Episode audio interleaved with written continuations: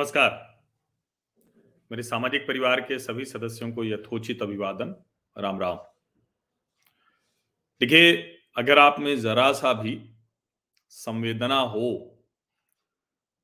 तो बहुत लंबे समय तक आप गलत को छिपा नहीं पाते हैं।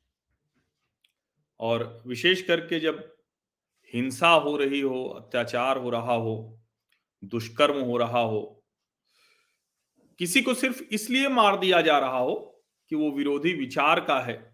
किसी का घर सिर्फ़ इसलिए जला दिया जाए कि वो राजनैतिक तौर पर आपकी सत्ता के रास्ते में बाधा है।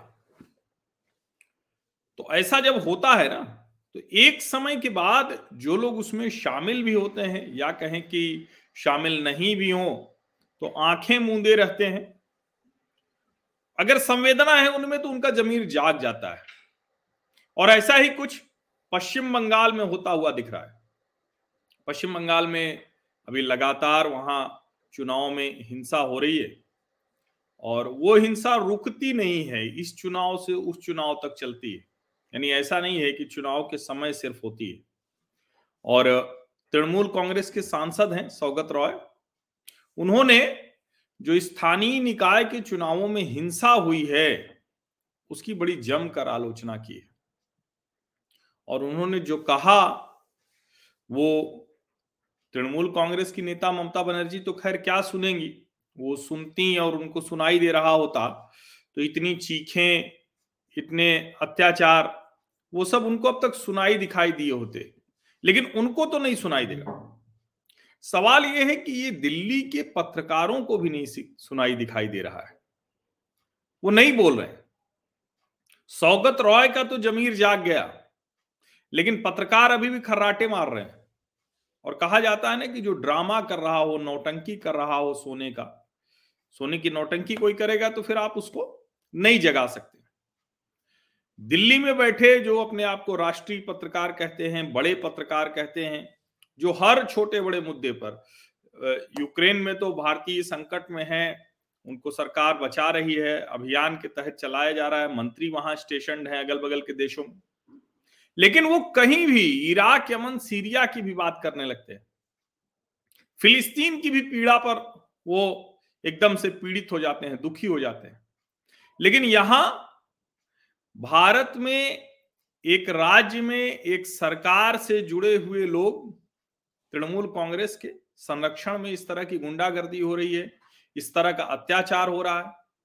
और जो विपक्षी हैं, फिर वो कांग्रेस पार्टी के हों, सीपीएम के हों, भारतीय जनता पार्टी के हों, और यहाँ तक कि निर्दलीय हों, जो किसी दल में नहीं है, यानी दूसरी पार्टियों का छोड़िए, निर्दल भी किसी का जीतना, वो तृणमूल कांग्रेस के नेताओं की आँखों में गड़ता है, चुभता है।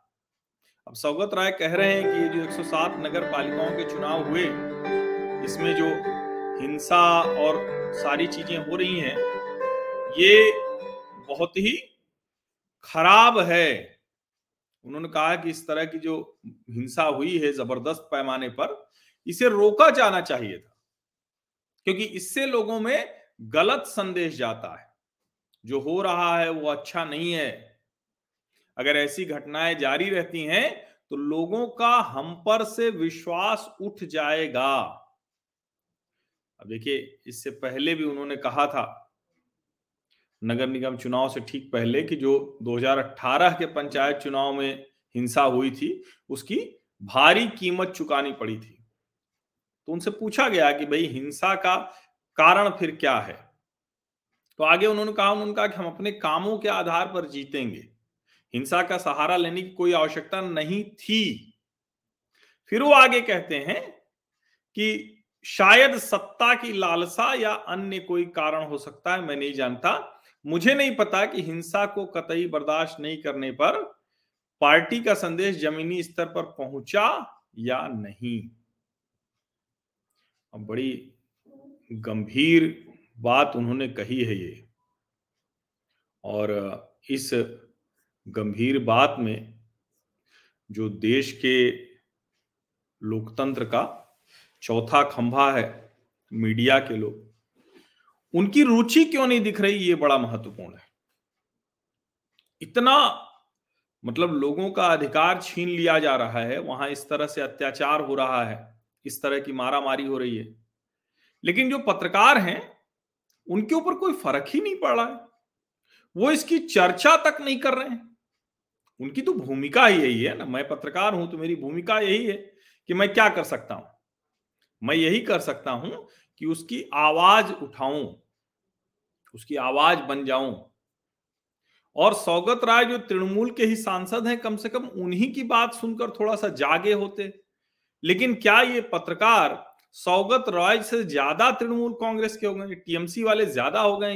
इतना भयानक कैडर हो गए ये सब? सोचिए जरा। लेकिन मैं तो जो कहता हूँ ना कि भाई, हमें तो ये बात कहते रहना है, हम उनका मुँह नहीं ताकेंगे। लेकिन ऐसे लोग जो इस विषय पर बोल नहीं रहे हैं, उनको एक्सपोज ज़रूर कीजिए। उनका चेहरा देश के सामने रहना चाहिए। लोगों को पता रहना चाहिए कि अगली बार जब वो निष्पक्षता का ढिंढोरा पीटने लगे तो उनको तर्कों का तमाचा पड़े। धन्यवाद इस चर्चा में शामिल होने के लिए। इसे आगे ज़रूर बढ़ाइए। मतलब मेरे वीडियो को ना बढ़ाइए, वो आपको ठीक नहीं लगता तो ना बढ़ाइए, लेकिन इसे आगे ज़रूर बढ़ाइए, इसे ज़्यादा से ज़्यादा लोगों तक पहुंचाइए ज़रूर।